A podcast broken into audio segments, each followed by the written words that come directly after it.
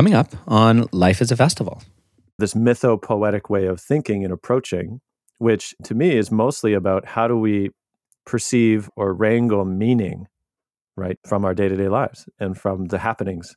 And Bly talks about this, though, that there's this been this collapse of the mythic imagination.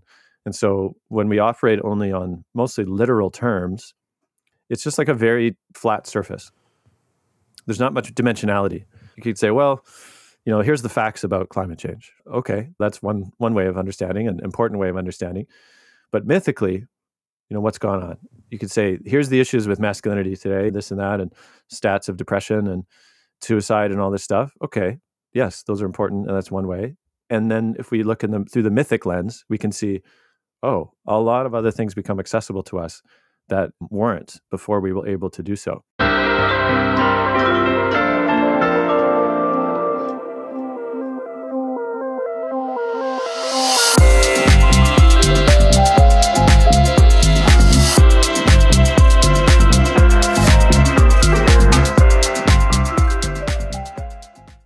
Hello, my friends and fellow travelers. Welcome back to Life is a Festival. Today on the show, we welcome back Ian MacKenzie, who's been on the show a number of times, as I have been on his show, the Mythic Masculine podcast. Ian MacKenzie is a filmmaker and, in my opinion, an expert on masculinity through a mythopoetic lens. And it's a real honor to dive into that material with him today, which we've not yet done explicitly on this show. The occasion is that Ian is hosting a course through Advaya called Re-storying Masculinity, which begins on Tuesday, March 14th. And there's a link to that in the show notes. Ian has also been hosting the Mythic Masculine podcast for the past three years. And he's been hosting conversations exploring masculinity through the lens of the mythopoetic. Our conversation starts with a history of the mythopoetic men's movement and also how there was a splinter from that into the men's rights movement. Uh, we talk about how mainstream culture is actually an anti culture that eats culture, and this includes things like men's work and why that is a limitation to the men's work of the past and even today. We talk about what myth is and the idea of myth versus fact in the pursuit of truth. And we get into Ian's four day fasting sit in the wilderness, which is something that he took part on, similar to a Sundance, a four year cycle of sitting in the wilderness and what he learned from that we dive into the Mythic Masculine podcast and uh, what he has gleaned from three years of doing so. And finally, we end with re-storying masculinity and why that course is important today. Ian is a filmmaker, an essayist, and a podcaster. He has written on subjects ranging from Burning Man to Occupy Wall Street. He has made films on topics like sacred economics and Tamera, the love school in Portugal. He hosts the Mythic Masculine podcast and created a live series called A Gathering of Stories. And he is also my friend and mentor and someone whose wisdom I tap from time to time when I am exploring my own masculinity. So, without further ado, here is the brilliant Ian MacKenzie.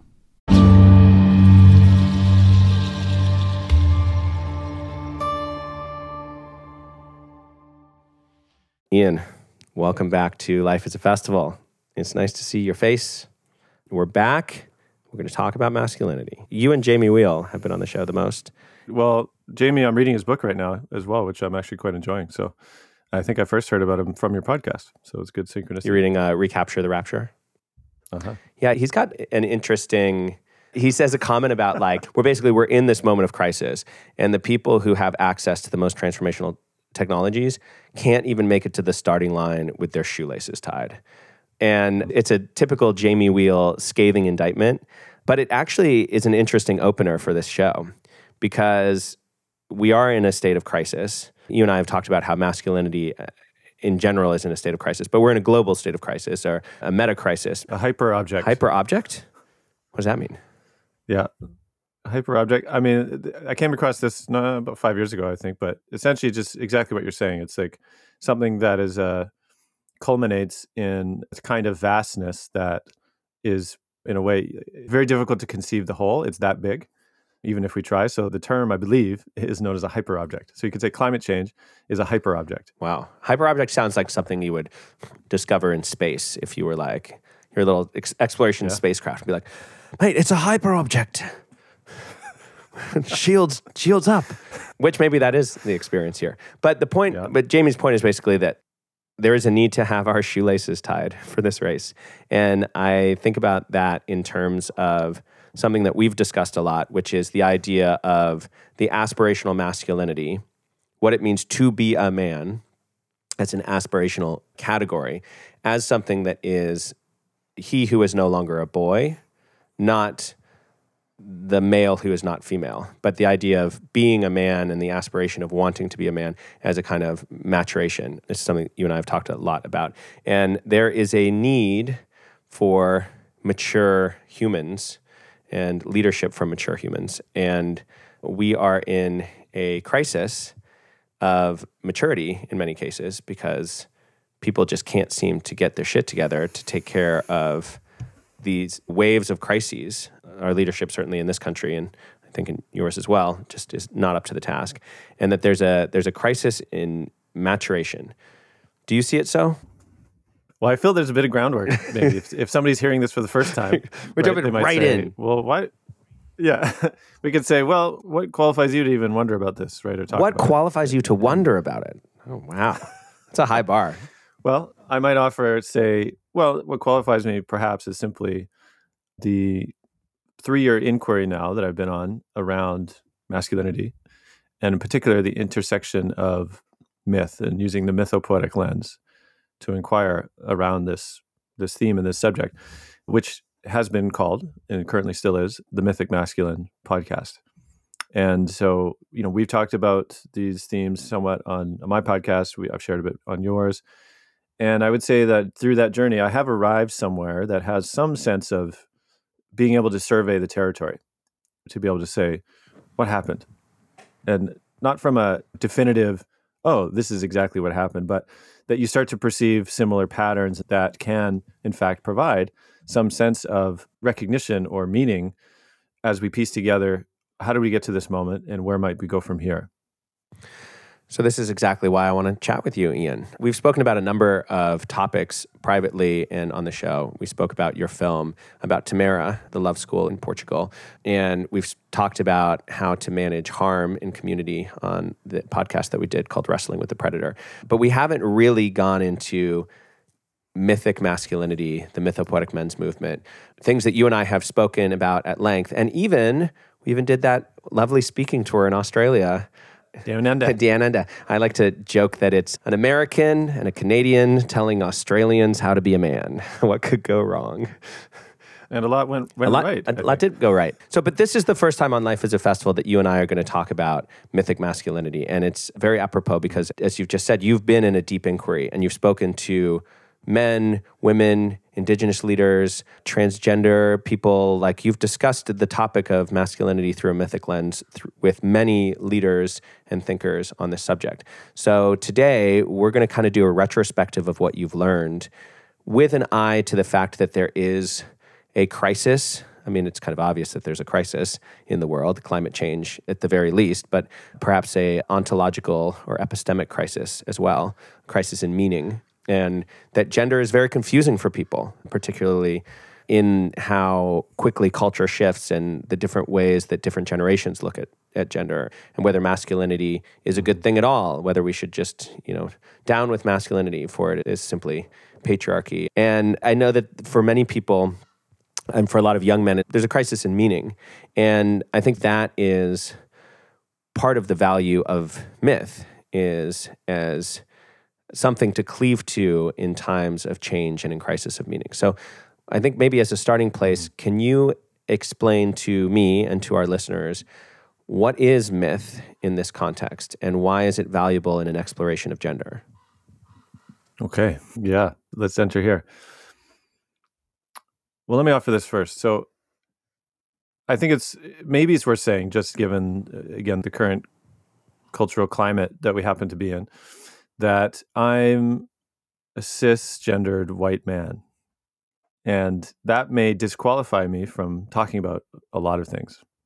And so I just say it up front because if somebody's tuned in and say, okay, what does this guy have to say? He's clearly coming from a very particular gender identity, in many ways seen as the, I won't call it the, not the lowest common denominator in some sense, but like the least qualified to offer something interesting to say.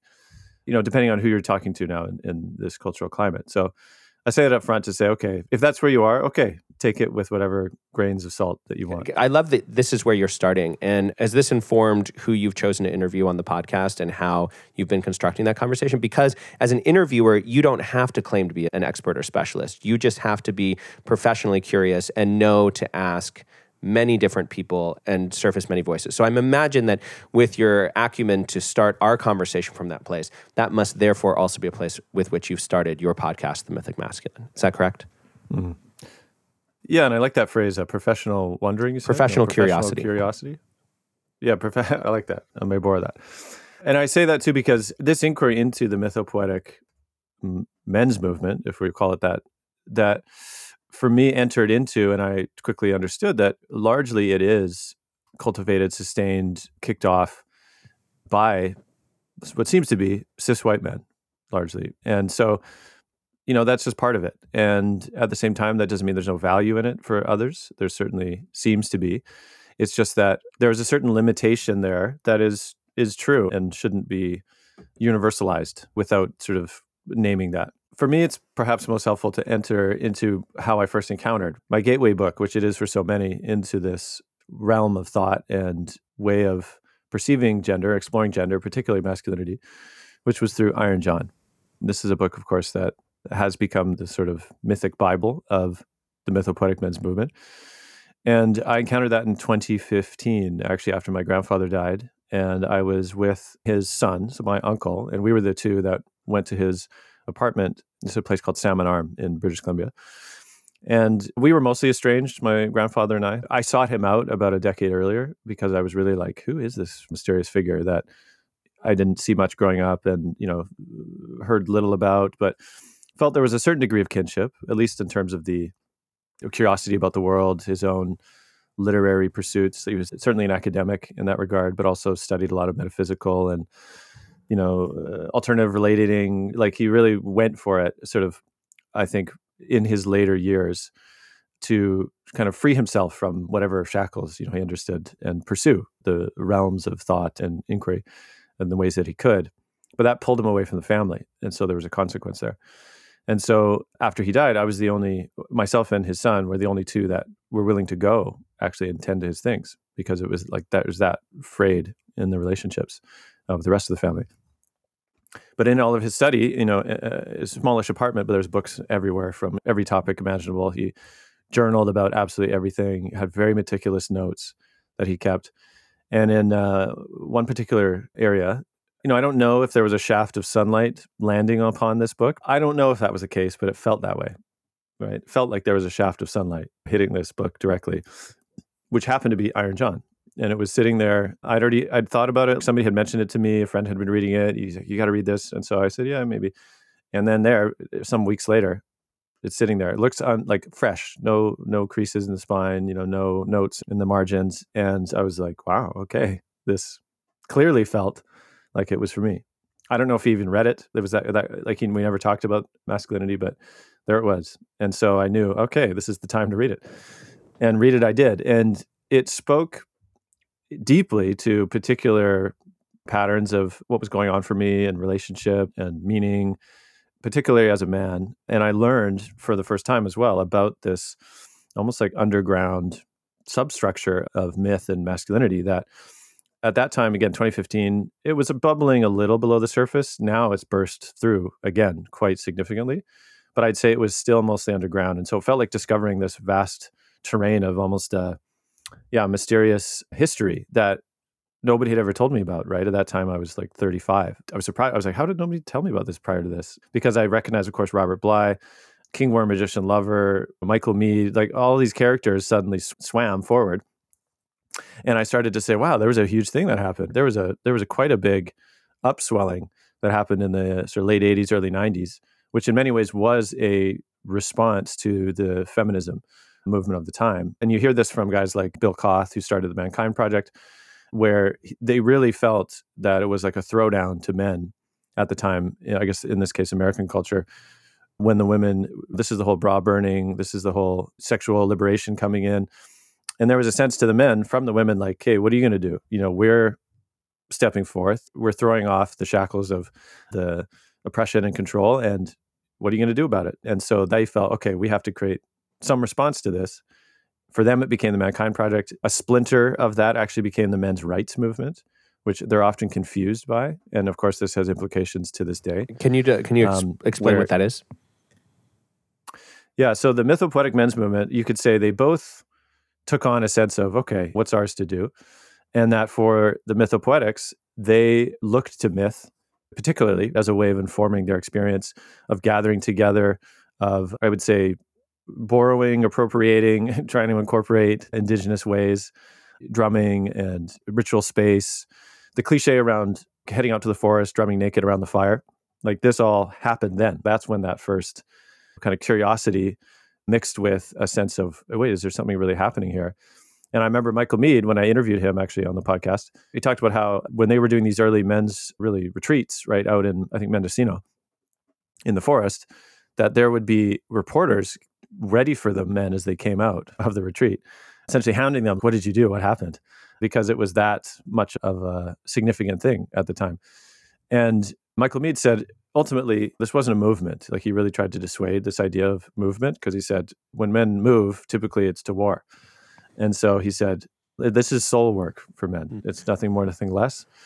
And I'll just say the men's rights movement was a different splinter, which I would say they took on this sense of we're we're hurting too, right? Is this sort of tone of it? Hey, like we're hurting too. Women, you don't fully understand our experience and that rhetoric, right? Which has a lot of truth to it. Of hey, yeah, we're wounded, we're hurting too, has a lot of truth, but it ends up often being this reactive to feminism and then you get a lot of that anti-feminist rhetoric from that side of things which is feminism is the problem feminism hates men all that kind of stuff typically accrues more to the men's rights movement which goes all the way of course to andrew tate and that whole story which we might get into a bit later wow that's i'm glad you've never described that to me in that way it's nice to see the threads emerge in different ways because I think it allows people to be more choiceful when they look at the landscape we have today. That's one of the beauties of, of looking at story, whether it's mythic or whether it's historical. You can see the threads and the branching off of places. And in a sense, when you see how something emerged in the world, you can have a more choiceful relationship to it. Something else that came up here, I didn't realize that you found Iron John in 2015 because that's the same time that I found King Warrior Magician Lover.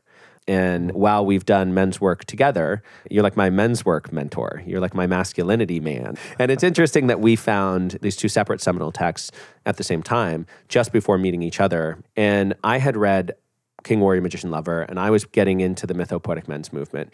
I also am aware of this men dancing naked in the woods and old white men dancing naked in the woods.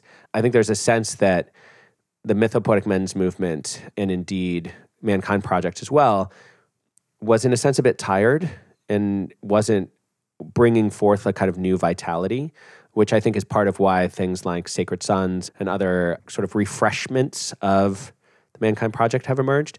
Can you tell me a bit about why the mythopoetic men's movement ultimately wasn't s- sustainable or sufficient for where we're at today and why the work that you're doing in mythic masculinity has evolved from that perspective?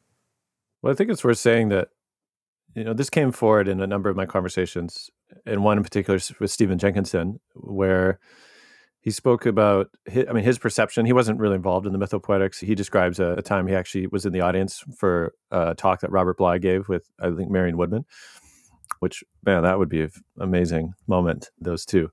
But he said that the fundamental tension that was present and never really got solved was that there was this separation, right, between okay, going to the retreat with the lads on the weekend and then coming home and trying to integrate that into quote real life.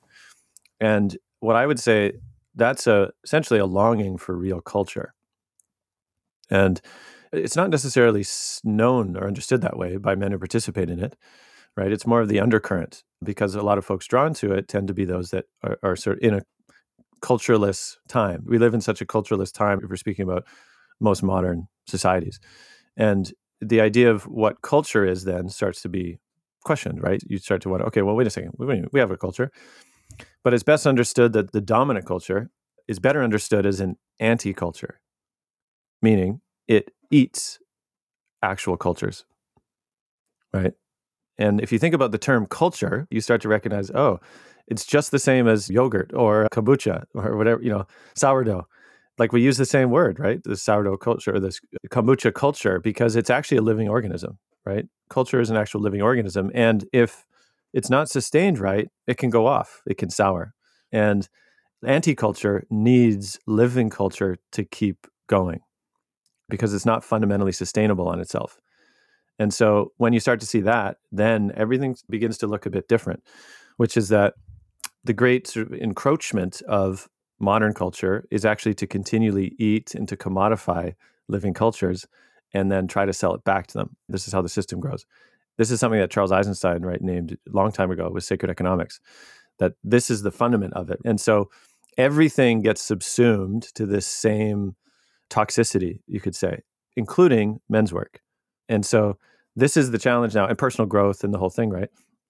Because we operate in a cultureless vacuum, then it only offers typically a pseudo sustenance where, yeah, on the weekend, hey, oh, I had a deep transformational experience. You come home and you're like, oh, wait, what really happened? How do I actually live this? And so, you know, the question of how did the men's work, you know, it didn't quite work out. Well, yeah, because they the leap from weekend retreats to real culture is quite a abyss, right? A lot of us are trying to figure this out now who have been devoid of that for some time. And of course, this is what led me to Tamera. We don't have to get there quite yet.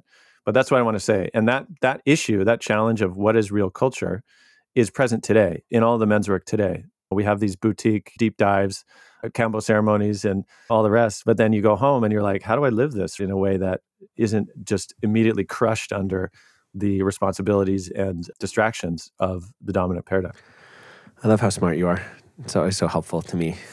Um, you know, and I think that that's like when we talk about rites of passage and initiation, that's part of why it's so difficult to manufacture your own rite of passage. Because we can talk a bit about why the lack of rites of passage means that we don't have a threshold of maturity.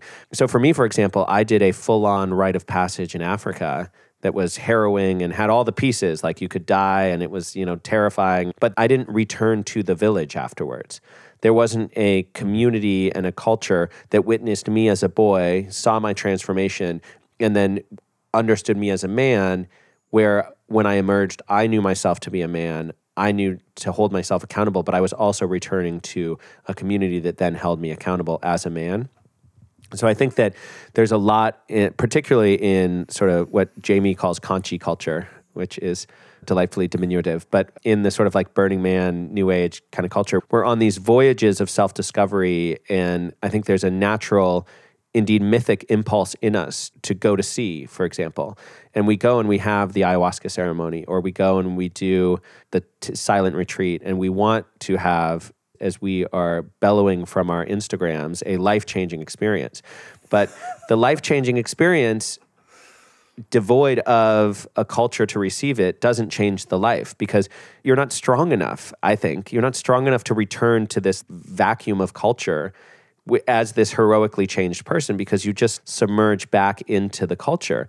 And when that vacuum of culture has devoured the value of these tools, i.e., through like Instagram wellness influencer culture, you come back and you're like, okay, I've done the thing. What should I do?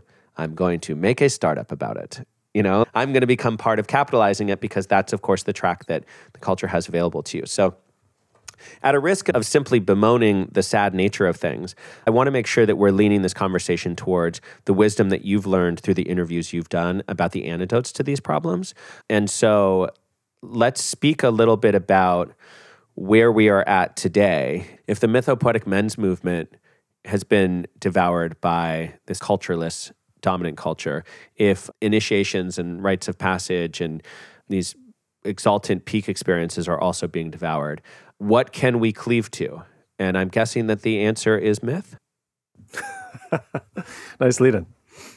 Okay, let me talk about myth now. So, myth, what is myth, right? And again, I'm not a particularly academic scholar in this. I've read a lot. I've sp- spoken to these folks. You mentioned, or maybe we will talk more about Martin Shaw, is certainly emerged as a incredible voice for this, a storyteller out of the UK who's participated in a ton of rites of passage initiations.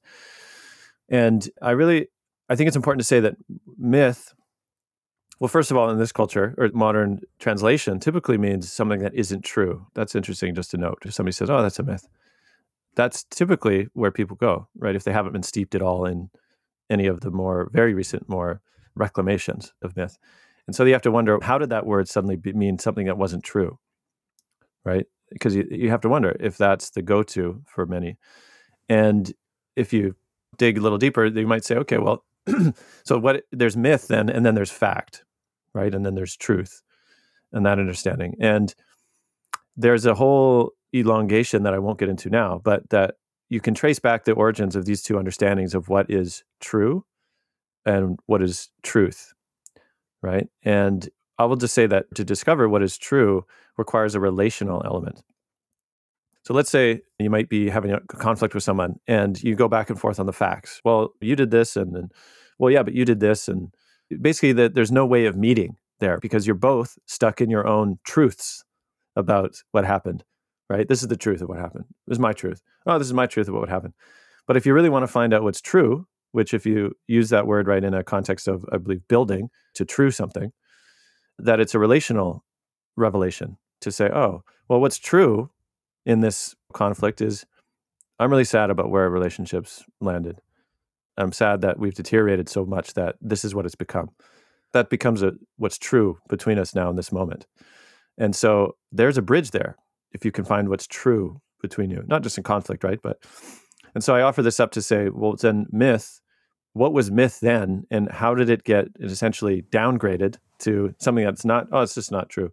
It's just a myth because I would say this is also a consequence of the loss of culture because a culture skilled place, they would enter into probably an ongoing sense of inquiry with each other to kind of be in a dynamic relationship to what's true between them, right? Including the health of the place and the health of the village, that they would understand that as an achievement, not as something they could beat each other over the heads with, because there's no village in that if everybody's right.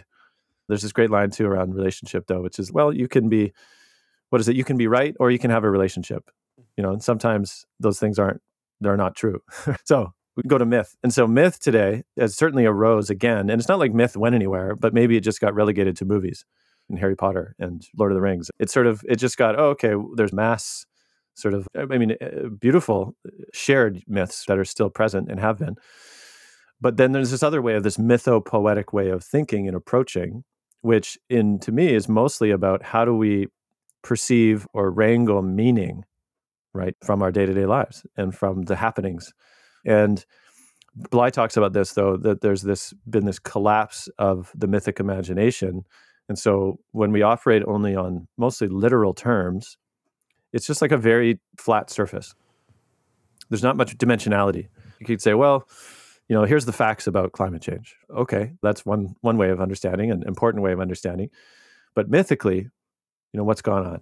You could say, here's the issues with masculinity today, this and that, and stats of depression and suicide and all this stuff. Okay, yes, those are important, and that's one way. And then if we look in them through the mythic lens, we can see, oh, a lot of other things become accessible to us that weren't before we were able to do so. So I want to put that. And the last thing I'll say about myth is there's a danger of only thinking of myth as psychological, essentially only as interior. And King Warrior Magician Lover, I think, has contributed to that kind of stuff where it's, oh, yeah, these are archetypes within us. And I'm Beowulf in this moment. And there's a way of really kind of only thinking, oh, yeah, it's all about my internal world, my internal space. And yet, an old understanding of myth is that it's actually a way of relating to place and to the deities of place. Like it was a way of actually, I don't want to say anthropomorphizing in a way, but sometimes that's a bad word in the sense of, oh yeah, you're just you're putting humanness on things that aren't human. Okay, but there's actually a way of saying, okay, but they're still sentient beings, and how do we speak to them? How do we engage in reciprocity and understanding with the place and with the spirits of place? And I believe that was also a major function of myth. That it's a danger to say all it's all internal. That's the only thing that matters because we lose the world. I'm glad you brought up the danger of the internal. My podcast, Life is a Festival, is grounded in the transformative experience of ultimately Burning Man, but also other gatherings and group experiences. And for many people who actually have an experience that is properly soul affirming in community, they often take that and turn it into a very interior process of personal healing and transformation. And if you look at what's available on Instagram in terms of where Instagram, TikTok, where a lot of young people are getting direction about what is mental health. So many people are suffering and feeling alienated, and they're looking to what's immediately at their fingertips, which is social media. And social media tells a story of self care and tells a story of manifestation and tells a story. There's a, it's a very self oriented story, which is not giving the refuge that people are looking for because the refuge is not in the self. the refuge from the self is not in the self. The suffering of mental health, which is a suffering of on a from a story perspective, it, mental health has a lot to do with the suffering of the self. But coming back to the mythic, I want what I made, wanted to make sure we talked about today is a pitfall of the magical thinking that can come from a cursory understanding of the mythopoetic and not a deeper understanding. So, for example, people bandy about the idea of shadow work constantly. I'm doing shadow work, but proper shadow, your actual shadow is something you can't see. So, when you just say that you're doing shadow work because you're being confessional about something that m- might be a transgressive or something like that. There's a cursory understanding of some of these key aspects of a mythological perspective on human development. And kind of like what we were talking about earlier about this cultureless culture that eats culture. The cultureless culture that eats culture also functions best in an atomized human experience where we're all these individual selves on our little d- glowing screens being told to focus on self-care and being told that we are the heroes of these stories. And in that environment a mythopoetic perspective an unstudied mythopoetic perspective i think can be harmful. And so i wanted to make sure that we touched on that as we are approaching it. And i'm curious mm. whether you agree with this perspective and also if in the interviews you've done there is an antidote that might be available to people who are accessing a lot of these materials in these little TikTok sound bites? Well, okay, a couple things come to mind. One is I went through a separation closing ritual with a former partner. This is maybe back in 2017. And at this point, I'd been steeped in Tamera, pretty heavily, which is the community in Portugal, which finally the film that we discussed in that former episode, Can Free Love Save the World? The film is now coming out this year, and we've been doing screenings. That's been incredible.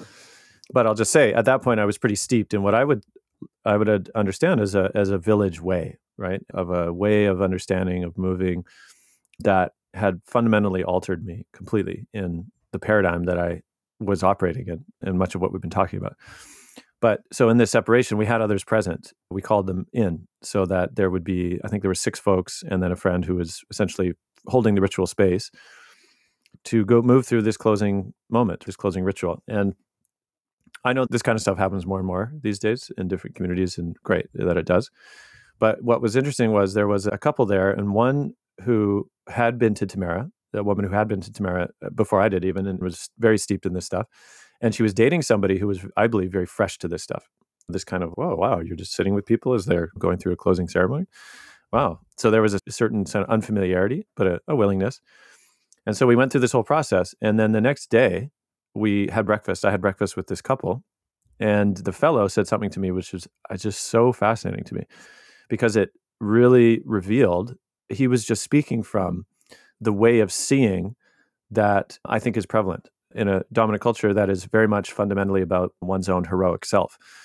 And he said, Wow, that was so interesting, you know, being at the closing ceremony. You know, I appreciate it. It was really beautiful. And I can really see at a certain point, with enough self mastery, it could just be the two of you that could do that. Mm. As if that was and the aspiration, that you needed community exactly. to get to the point where you didn't need community. Exactly. Yeah. And I was like, wow. And I really I let that sit. And I was I said to him, I was like, okay, I appreciate that and that your spirit of what you're saying. And I don't think you saw what you think you saw. And I essentially just shared with him, I said, I'm steeped in this understanding that unless we give opportunity for, quote, the village to show up, there's no village. As in, it just doesn't happen because you go to potlucks. And I used to do that. I used to live in the suburbs. I used to create potlucks as much as possible But ultimately, a lot of folks just end up getting together and they do what Charles Eisenstein calls shared consumption. That's essentially what it ends up being. Hey, you know, let's watch the game or let's whatever it is. It's like let's let's participate in shared consumption. But that's not real culture. And so culture shows up in certain key moments, often threshold moments of ritual, of necessary coming together, because it creates a lot of, you could call it alchemical heat, right? That this is one of the functions of ritual. And for most folks, the most familiar moment for them that maybe it doesn't feel as much of a stretch, but it, it hits a lot of the boxes, ticks a lot of them, is a wedding. And a wedding is that's most familiar people. Oh yeah, of course, you know, you got the family there, people are witnessing you. There's a power in that. You know, we celebrate after all these kind of things. So there's a certain sense of, yeah, okay, that makes sense. But what about initiations, right? Of the maturing process from, you know, kid to adult. I mean, somebody might say, yeah, bar mitzvahs. Okay, that's an echo of that, I think. But there's certain alchemical moments, separations, deaths. There's many stories of cultures, even today, that they have very particular ways of circling around the folks that are in grief process when there's been deaths in families, and in particular, significant deaths where elaborate situations. I've heard one, I believe it was in South America, where the culture would essentially, you know, the families who that were affected by the death in their family, they would just sit in their home and basically everything would be brought to them for whatever it was, seven days. And they could just grieve, right? They could just be with the grieving process. People would come all the time. They were never alone. And they would just circle around and probably weave in and out of, you know, maybe music or speaking.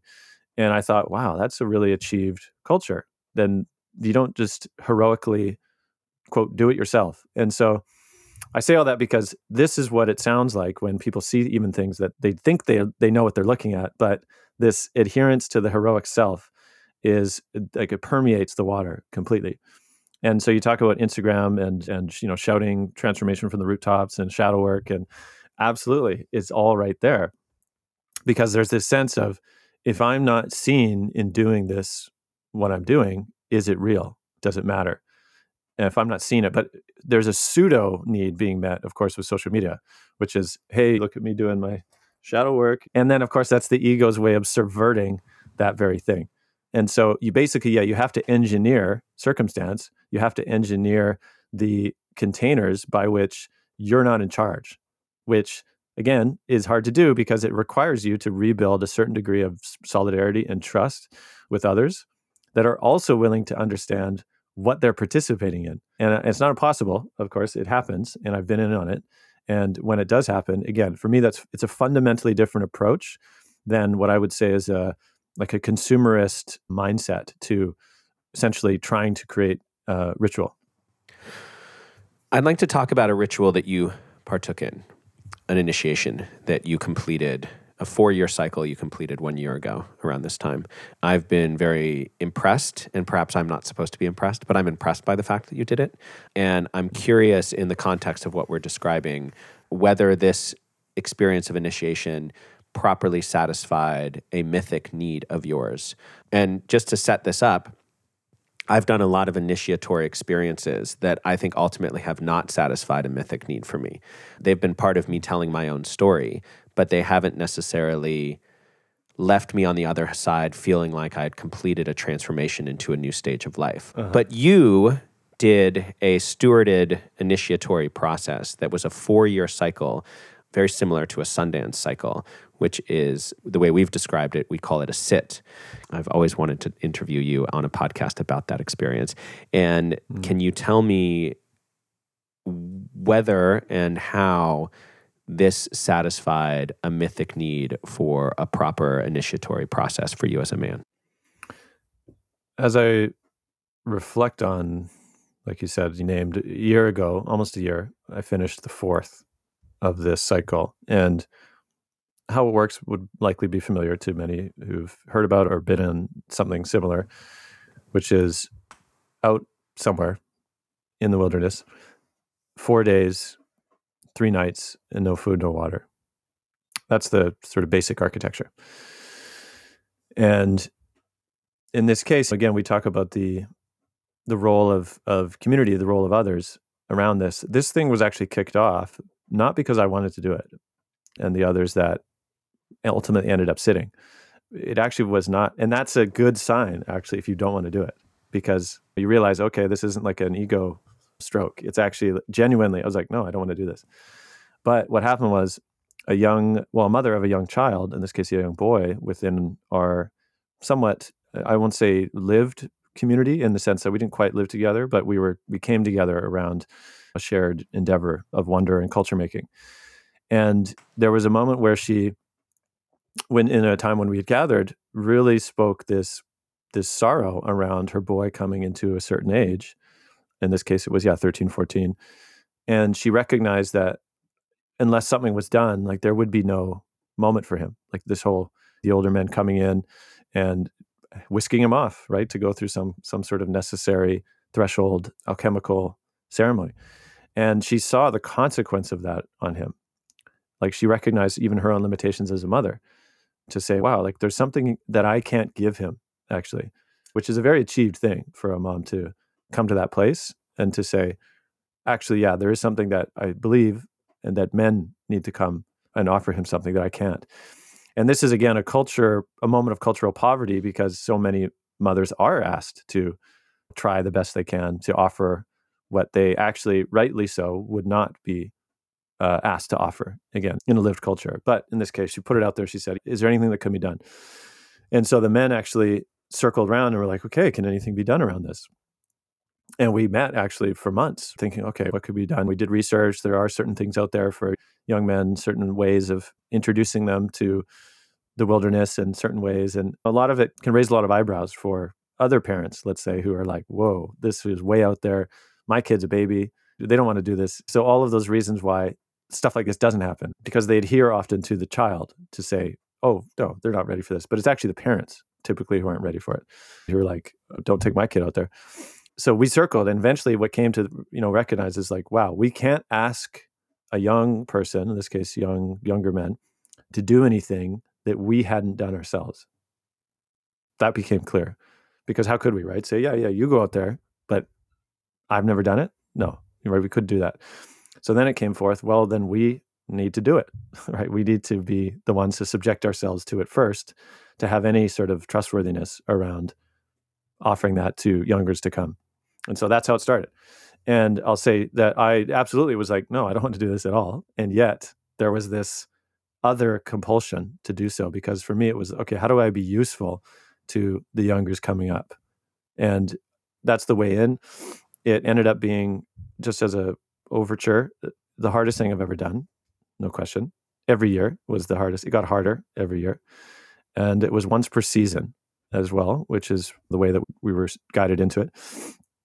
But the last bit of the architecture was that not only were we out there, but every time we were out there, there were folks gathered around a fire not too far off who were holding down their end of things. And this is again that relationship between I I could just do it. And I talked to a fellow, John Woolstone, who's my collaborator on the Tamera film. He read Bill Plotkin in his younger days, about a decade ago. And Bill talks about in that interview just going out to the desert and just doing it on his own and the danger of that. And John actually was inspired at the time to just do the same, kind of go out there, just, okay, I'm just going to do it, heroic style. And it ended up being very dangerous for him that nobody was holding down the pillar of, okay, here's where you can come back to. And so, again, there's there's a willingness to circle around the village or ask the village to show up to hold these kinds of things, which is part of the architecture. If it's a solo thing, there's no village and it's just you, and there's a missed opportunity to begin that process of regeneration. Before this conversation, I asked you about whether we would talk about this, and you said that there was a danger of framing it as a heroic experience. This is something that you and I have talked a lot about. To me, that sounds horrible. And I would only do it if the bards would sing my praises for, for generations hence. You know, like I would do it literally to be heroic. To me, when I think about doing that, it's like, well, I would go and I would sit on the mountain and I would do the thing, and then afterwards, and I'd save this boy would be saved by me. And I think that there are there are a lot of people who need the validation and the experience of being a hero as motivation for this sort of thing. When I think about myth, I think about Joseph Campbell and the hero's journey. And we have these kind of like self architectured hero's journeys. And it's so great to be the hero, to be the surly Han Solo, or like wh- whoever it is. So, w- this thing that was the hardest thing you'd ever done, why was it so important that it was not a heroic feat? Yeah, good question. Here's what comes to me is the hero, the frame of hero is useful, certainly. And I believe in King Warrior Magician Lover that he says that the hero is, is a boy archetype. It's the last boy archetype. Right. Exactly. And so there's a value in it, certainly. And there is something helpful in possibly even using that as the starting point, right, for let's say a younger, to get out the door, to be willing to say, okay, the quest, the call has come, and this is, you know, this is my moment. And to do that, right, to leave heroically. There's actually, I think there's value in that, actually, that that to to appeal to that archetype. But what happens out there, and this has been my experience, what actually happens out there is not heroic, but a diminishment. It's a necessary diminishment of, I believe, an encounter with a presence, an intelligence, a power that is just so much vaster than me. And certainly in that moment, that it's actually a process of being broken down. And so there is a value, though, to that diminishment. And I've even heard the term intentional trauma, right? Proper rites of passage are actually intentional trauma of the egoic self encountering something bigger than them. Because we talked about this, I think, in The Boy Hero Must Die, that unless the boy encounters something vaster than them and benevolent, hopefully in some fashion, right? And then to come home and be, to be given the meaning of that, right? To be said, okay, this is what happened out there. Not so prescriptive, but it likely happened like this, but this is what it means. Like you get to be nobody in some sense. You went out there somebody, you came back nobody, but you're somebody with us. Here's your role with the rest of us. Because hero in a village is the worst thing ever, right? To have heroes in the village. There's a great um, riff, right? Maui in the, the film Moana. They actually use that quite a bit, where uh, he's the actual bumbling guy that kicks the whole thing in motion, like steals the heart of Te Fiti, ends up toxifying the oceans, right? Because he's trying to prove himself rather than be a villager, right? And so there's a recognition there that the maturing of the hero is actually come to come back to the village, but to be diminished enough, to be humbled enough to be willing to participate and to kind of say, "Oh, I'm not on top of everything. I'm actually part of everything." And that's a necessary maturation. So would I fuck that up for you if I title this podcast to the great and heroic diminishment of Ian MacKenzie? That's got a nice ring right? to it. The though. great and heroic, heroic diminishment. I might do that just to be cheeky with you. Well, could could it be the could it be the subtitle? You know, eh, subtitles don't really work for podcasts, really. It's just too long. Okay, so I'm interested in the idea of what we bring back, what wisdom we bring back. We're, to be honest, like, I see such flailing when it comes to leadership. And in, in my own life, still, with what I inquire, there's so much sort of like spiritual masturbation around our growth. We're personally developing and we're growing. But to what end? For what? For whom? And I want to go to now the Mythic Masculine podcast, which you have invested the last few years in developing. And you're hosting a series of conversations with different leaders. And I find that as a podcast host, the role of interviewer is humbler than the speaker on the stage because it is this kind of like professional curiosity. And i love that role. And i love that you stepped into that role in with mythic masculine because you're very smart. And you're very good at talking about things. I'm sure your guests have enjoyed speaking with you these many years. Hmm. I want to hear what you have learned with the mythic masculine. And if possible and if it's easeful for you if you can reference some episodes that have been meaningful in these themes we've been discussing so that the listeners to this show can then be pointed towards episodes of your show that are A, good entry points, and B, have just some of those tasty nuggets that we're all looking for that take us beyond the preoccupation with self and personal development into a place where we can actually better construct more of a sense of village and be villagers. Take it away. Yeah, thank you. Well, it's good to name that I believe I'm on episode 55 or 56. So, over the three or so years, it's actually not a lot of episodes uh, when I think about other podcasts, maybe even yours, that may be up in the hundreds. And so, at the same time, I do feel like I've managed to cover a certain breadth of the inquiry, in particular, going back and talking to folks like Michael Meade that were there at the epicenter of this initial wave of the mythopoetic men's movement. But then, of course, broadening it that into inviting other guests, other mythologists. Sharon Blackie was an early episode. She introduced a lot of other archetypes that are masculine archetypes, right? That that are beautiful and aspirational, as well as indigenous voices in particular that really helped to create again they, they invited a d- totally different cosmology for even understanding how to ask questions about this what's a great entry point episode that you've done that does a reframing of cosmology because i think that's super helpful yeah well two in particular one is with dallas goldtooth which is called decolonizing men's work. And then the other one is jared Qwustenuxun, who is a Cowichan fellow out actually near where i live here but it, the episode's called language as a lens. And what they introduce is again a whole cosmology of moving in relationship with people with place that you know we can broadly understand to mean indigenous that for me as well this invites a different understanding of oftentimes when people say often quote non-indigenous people right hear that term they're like well we're all indigenous to planet earth. There's this sort of what about us? thing and it's like okay sure yes. But again if i think uh, this is trying to speak to indigenousness or an indigenous way as an achievement versus an identity and that it, it's a precious way of understanding and moving in the world like a real culture is and so to be invited in these interviews it was has been profound because it actually again it starts to short circuit all of the matrices of certainty that folks carry from i would make the case now from a colonized lens that we have to unlearn a lot or to release. And I'm not saying I'm there at all, but I just I deeply appreciate these peeks into these different cosmologies that have been so helpful. And one gem from this kind of understanding is that even the question, what does it mean to be a man, is that's a colonized question, I would say.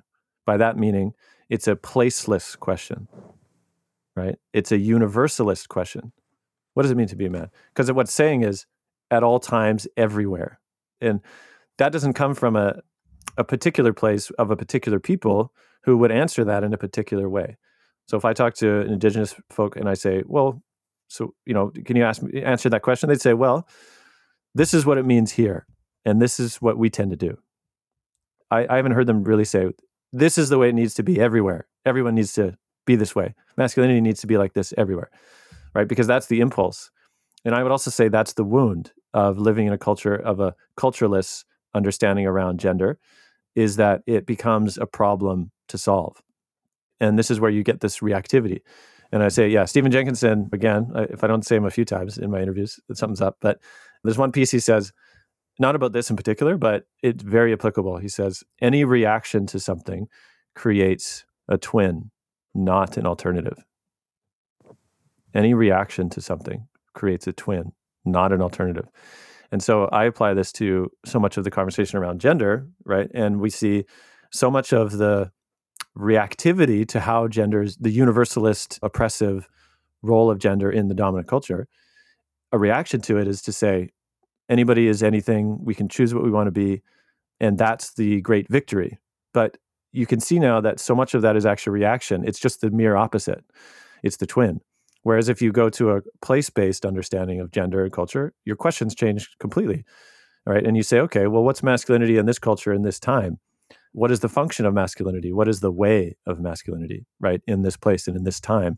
It becomes specific. And all of a sudden you have a chance to answer it without reverting again to the blunt instrument of universality.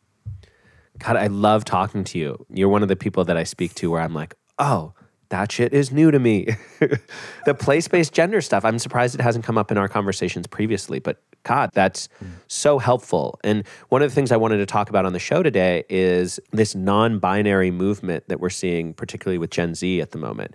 And I, I, I, love how you say this the no gender victory. That's where we should aspire to. And I don't find that to be a victory because to me, or at least for me personally, in this place at this time, the 40 year old white male that I am, to be genderless is not a victory. To me, to have gender be something that leads to creation and connection and flow and play, that's to me a victory. Not that it is completely removed. And the idea of the place and time is so meaningful. So let's narrow into that and say, for you, Ian MacKenzie, right now in this moment, what is masculinity? What is the aspiration of masculinity in the time and place that you find yourself in through the mythic mm-hmm. lens that you've been working with? What is the aspiration of being a man for you? Mm.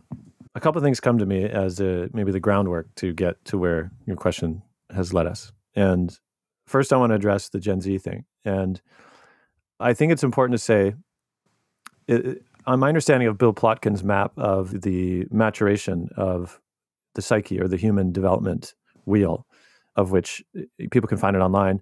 It's referenced in many different ways. It's a, I think it's a really brilliant look at essentially what are the different stages of human development. And he talks about what is their gift and like what is their sort of necessary achievement.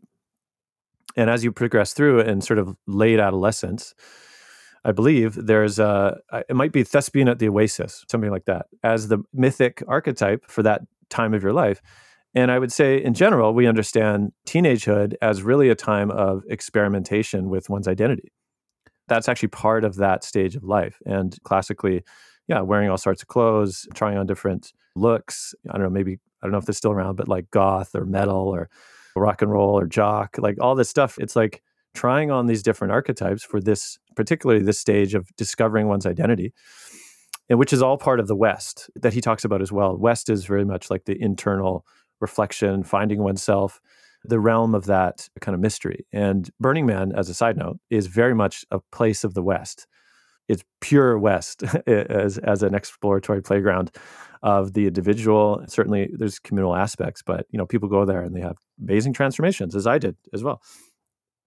But at the same time, generally, right, there's a period. Okay, I've tried on a lot of things as an adolescent gets now ideally into sort of early adulthood and they say okay now i'm going to i mean you could say now i'm going to really dig in and find out who i am what i'm here to do. And that typically should kick in early 20s and the 20s mostly spent like that. I mean that, that was it was for me although i got married you know mid 20s and that kind of kicked in a sort of leap a bit too quickly i think along my own journey into wait who am i and what am i actually into and what are my relationship styles and all this stuff? Because i didn't know. And so i just say this because i think there's a danger in looking to Gen Z, for example, and saying, oh, they're just post gender. They figured it out or something, as opposed to, oh, yeah, of course, they're in their adolescent stage. They're discovering who they are and how they like to be. And not to then extrapolate that to like, that's the future, that that's how it's going to be at every life stage, for example, or culturally. So that kind of hopefully just adds a bit, I think, at least what's helpful for me in that context. And then in terms of a sense of masculinity, what do I understand masculinity to be? I think there's something really necessary around binding a sense of purpose to the moment, to what time are we in, culturally, biologically, or sort of climatologically? Where are we, right? We're in a pretty massive emergency with the climate crisis. We are in a period of profound dissolution in a lot of ways. And we need to be imaginal cells of participatory possibility in this time. And unless, I'll just say men's work, right? Unless that inquiry, unless I would like to see, unless men's work as a whole doesn't include that sense of where are we now, then it's simply more ego games. It's simply more personal growth, navel gazing, in my opinion. Being transformed over and over again for one's own sense of self and own transformation to me is okay, great. Been there, done that. Maybe Jamie Wheal would agree. Something like that 80 20 thing. You know, you do it once, it, great. 80% of the gains, okay, now time to get to work. And so I think that men's work needs to have that kind of ecological consciousness as part of its central axis, actually. That unless it includes that, it's just not, it doesn't know where it is. And so I'd say aspirational masculinity now has to include that sense of, oh, we we are called forth into participating in the ways that are necessary in order to steward right this moment away from ecological catastrophe into a possibility of thriving life and this is what pat mccabe the indigenous grandmother said so beautifully in our conversation Thriving Life and a Prayer for All Men. A lot of folks still write me about that one. That came out around episode 12 or 13. Both of us are in tears by the end of that because Pat offers a blessing to men. And this is an older woman now blessing men. Basically, what she says is, I see your inherent nobility. Like, I see that you want to participate meaningfully.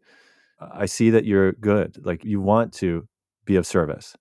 And I see you in that, and I bless you in that, and I call you forth in that. And again, I have men in tears because they've never had that. They've never had that. And all of the reactivity and woundedness around ways of toxicity showing up in masculinity absolutely needs to be called out and stopped and interrupted and all that. But there also, I believe, needs to be that blessing, that calling forth.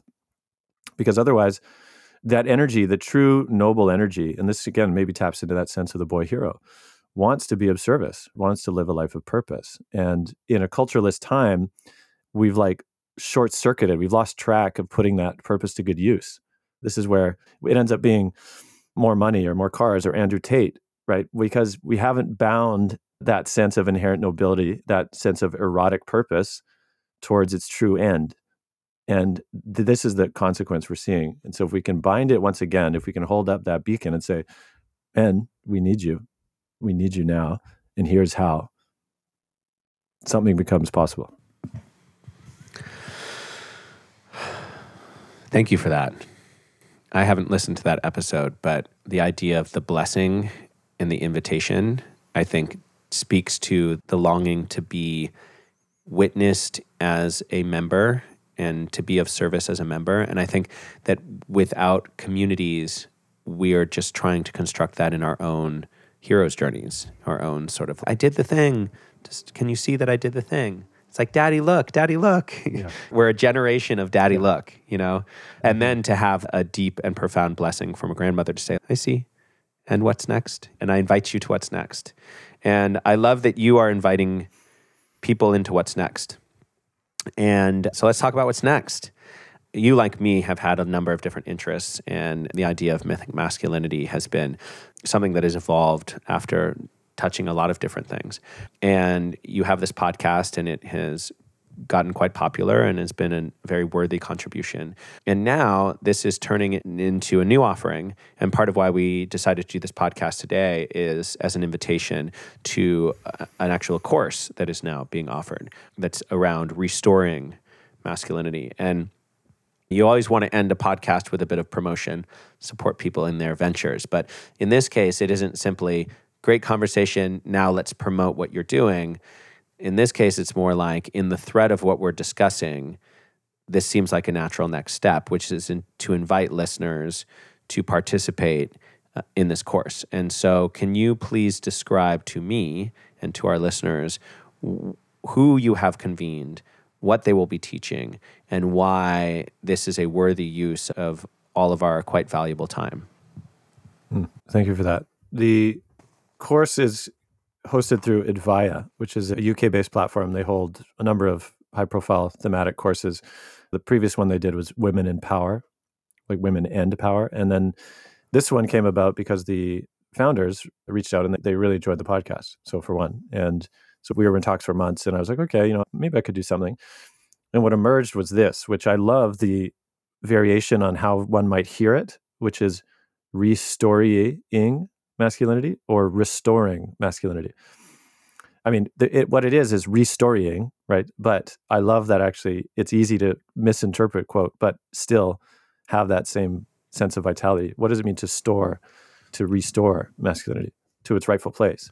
And so that, I would say that's the spirit of the inquiry.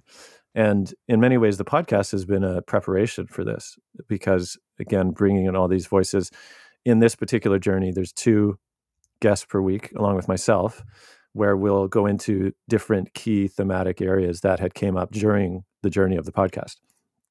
And so there's some familiar faces, such as Pat McCabe, as I mentioned, Bayo Akomolafe, as well as others, Adam Jackson from Sacred Sons, Keoni Hanale, who's a Hawaiian fern medicine fellow that it, more recent guests, and bringing them all together in this fashion, I'm very excited because it will, in many ways, bring together the most current sense of this inquiry that I could muster, as well as do it live with folks present that will create, I think, again, some kind of alchemical container of possibility to see, yeah, where are we? How did we get here?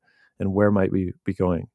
And, you know, again, at the risk of trying to make any grand declarations of universal anything, I still think that there's value in, in marshaling these folks together on this inquiry with a degree of intentionality to discover some kind of orientation right, of how to approach this. And no doubt it'll be a polyphony, which is a, a multitude of perspectives, but hopefully coming to a greater sense of shared understanding. And from understanding is coherence. Uh, I'll share just a little bit. I had a dream not too long ago, about three or four days ago, where I was actually somewhat of a mythic quest. And there was a, I think I was with a sort of Fellowship of the Ring kind of, you know, troop. Maybe you were there. I was there. and we ended up on some mountaintop keep. It was a, like a, maybe a castle we were staying. But I think during the night, we started getting attacked from, I believe the term, the beast is a Valkyrie, right? It's like a feminine demon, I, I understand. And we were sort of getting attacked, and there was hostilities from this demon, this beast that we kept trying to fight, right? The troop. We were trying to figure out how do we get, get past our defenses or how do we slay this beast? And at some point, somewhere, I got the idea, or the kernel came to me wait, you can't win this way. And I somehow knew I was called to tether or untether a horse and ride out to meet this Valkyrie. And when I did, I remember that encounter quite strongly that we met. And the voice came to me, it said, You will fight what you don't understand. You have to know me. And there was something in the meeting of the recognition you will always fight what you don't understand, but that's not the way through. The way through is to meet, to find that level of intimacy in that relationship. And then that utterly transforms what's possible. The conflict ends. And this goes all the way back to the sense of contact. I would say in that moment, me and this beast, this Valkyrie, this wild feminine, made contact. And immediately the war was over. And I think that's a possibility for us in terms of this question. What does it mean to be a man? What is masculinity today? What is femininity today? If we can make contact in a meaningful way, the war will end. Very heroic. I love that. That's beautiful. Give us the deets on the course, my friend. Indeed. Well, the journey begins March 14th, runs for five weeks. Again, two guests a week. And there'll be a couple integration additional times where people can essentially share their grievances, their curiosities, their whatabouts, and uh, whatever else might come up, which I'll be stewarding those as well. So it'll be a rich and I dare I say transformational time. So I ask you to consider joining us. Thank you, Ian. It's so good to see you. And it's so good to have watched you and your work evolve in these last six years of being friends and being in this inquiry. And I really love that we laugh together. And it's always a pleasure to interact with you professionally and personally. Thank you so much for coming on the show. And I love the work you're doing. It's the Mythic Masculine podcast mm. and uh, re-storying or restoring masculinity coming up on March 14th. Great to see you. I'm glad you're in the world gallivanting as you do. As I do.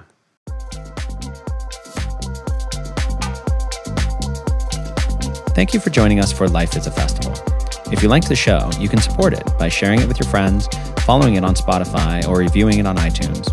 If you'd like to get more involved, you can join our Facebook group, Life is a Festival, where we talk about the show and you can suggest new guests. If you really liked the show and maybe want a little bit more, visit my digital tip jar at patreon slash lifeisafestival.com. Whatever you do, I hope today's podcast helped you make your life just a little bit more like a festival, and I'll see you on the dance floor.